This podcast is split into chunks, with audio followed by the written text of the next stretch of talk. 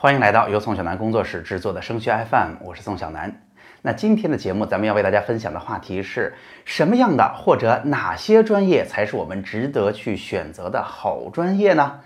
那今天我们会为大家分享三条判断一个专业是不是好专业的判断标准。我们进入今天的内容哈。那首先我们要为大家分享的第一条标准就是有足够大量的社会需求的行业才是好行业。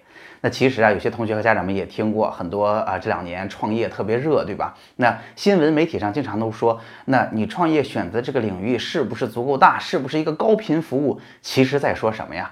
就是在说这是不是一个被大众需要的、频繁需要的领域？那这样的领域都是好领域。那这个原理其实不难理解哈，原因就是当你能够不断为别人创造价值的时候，其实你就在为自己创造价值，对吧？别人有了更好的收获，别人有更好的收入了，那我们帮助别人做到了这一点，我们当然就创造了价值呀。而且你为别人创造的价值越多越快，那你自己获得的收益也就越高。那我给大家举两个例子哈。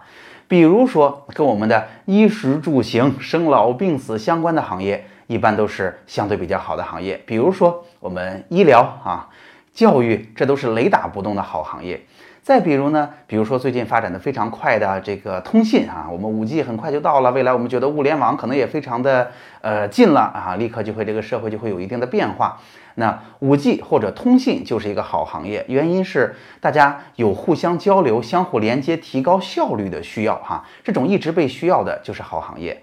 那相反，我给大家举两个嗯不太一样的例子，比如说基础研究，也就是我们所说的做科学家，相对来讲不是一个特别大的、特别好的行业。当然，在这儿不是说劝大家不要去当科学家哈，而是我把这个行业做一个分析。大家知道，在我们的社会上，大部分的生意，它的商业模式啊，都是把产品或者服务变成一个可以收上钱来的东西，对不对？但是在科研领域里边，这个事儿是相反的，就是科研是把钱变成知识的过程。这个知识不一定立刻创造价值，但是可能它有未来潜在的价值。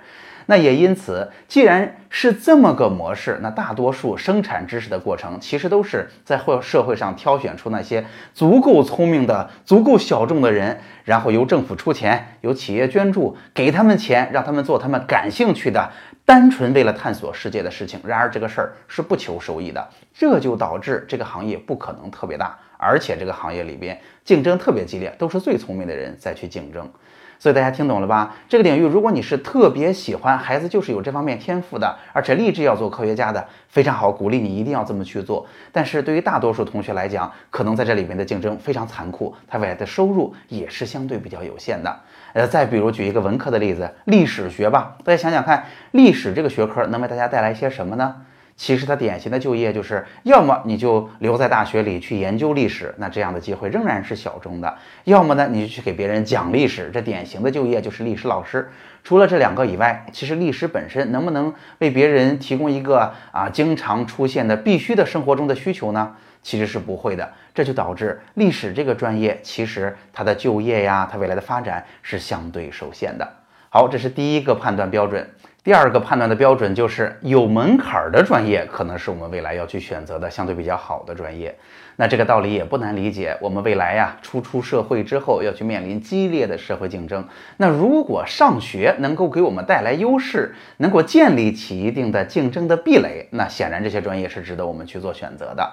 那给大家举两个例子哈，比如说对于理工科的学生来说，这个技术门槛其实是一个大家比较容易理解的门槛，对不对？你比如说，我们想去学呃计算机，想去未来做通信工程师、电子工程师的工作。你比如说，现在国家大力倡导的在芯片产业里边去做投入，那如果你不是这个专业的，其实你还是挺难去做的。而且我经常这么说，理工类的专业呀，如果你本科不是这个专业的，你全凭自学，未来想考研、想继续在这个领域里边深造，是相当相当困难的。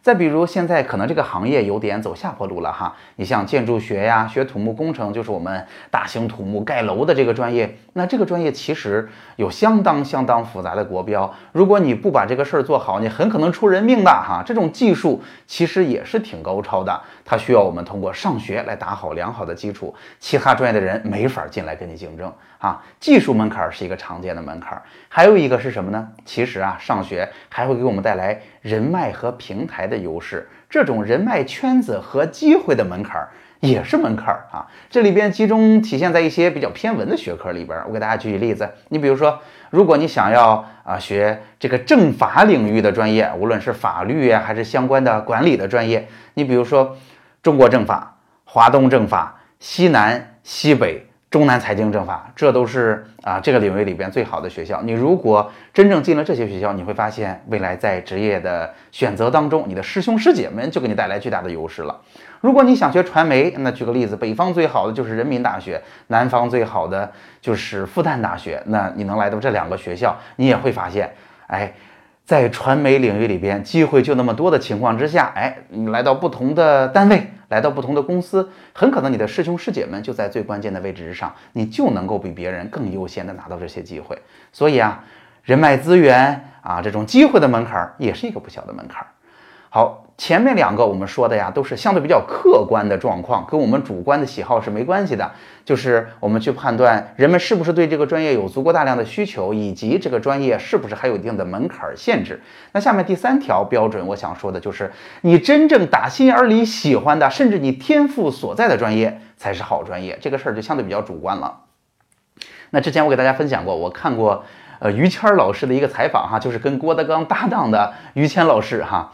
他虽然在业务上是说相声的，我们可能是他的消费者，但是其实他在访谈当中也讲述了自己的人生哲学。他会觉得说啊，什么东西最重要？他现在在他的领域里边已经很成功了，是吧？他说，第一重要的其实是机遇，机会才是最重要的。这些东西是不依我们的选择而改变的。这就是咱们刚才说的，哎，我们未来有需求，这个行业好，其实对这个专业来讲非常非常重要。第二个，他所说的还不是努力，是天赋。就是每个人都有自己最擅长的东西，这些东西可能是与生俱来的，需要我们去探索，甚至需要去想清楚的。这些东西如果用在专选专业当中，选准了是会非常有帮助的。当然，他第三说了努力哈，那所以我想告诉大家，你喜欢，你天赋所在，你有热情，你做着不觉得辛苦是非常非常重要的。而且我要提醒大家，其实高考啊是人生最后一段啊，我们要参加标准动作考试的。其实高考就是一个标准化的考试嘛，每个人考的东西是一样的，就比谁的分高。然而从高考结束之后，我们人生就来了这个自选动作了，以后每个人走的路就完全不一样了。所以，你如果可以拿自己擅长的、感兴趣的东西啊，去冲击一些足够有难度的呃事业的话，那很可能你成功的概率就会大很多。那针对如何去了解自己，选出自己可能的大方向或者具体专业的方法呢？哎，其实是有明确的思路啊、工具啊，甚至策略的，我们都会在之后做节目说给大家听。好，那总结一下今天的内容吧。今天的节目呀，我们为大家分享了一下判断一个专业是不是好好专业的三条标准，分别是它是不是有足够大量的社会需求，然后它是不是有一定的技术门槛儿啊，或者说人脉啊、机会的门槛儿，以及我们自己是不是喜欢和有天赋。好，那今天的节目就到这儿。如果今天的节目让您觉得还是挺有用的，欢迎您把它转发给其他的同学和家长。啊，还是那句话，节目最后是我的二维码。如果你也有属于自己的疑问，想要提问给我，你可以加上我的微信，然后向我提问，我之后也会在节目当中为大家作答。好，今天的节目就到这儿，我们下期再见。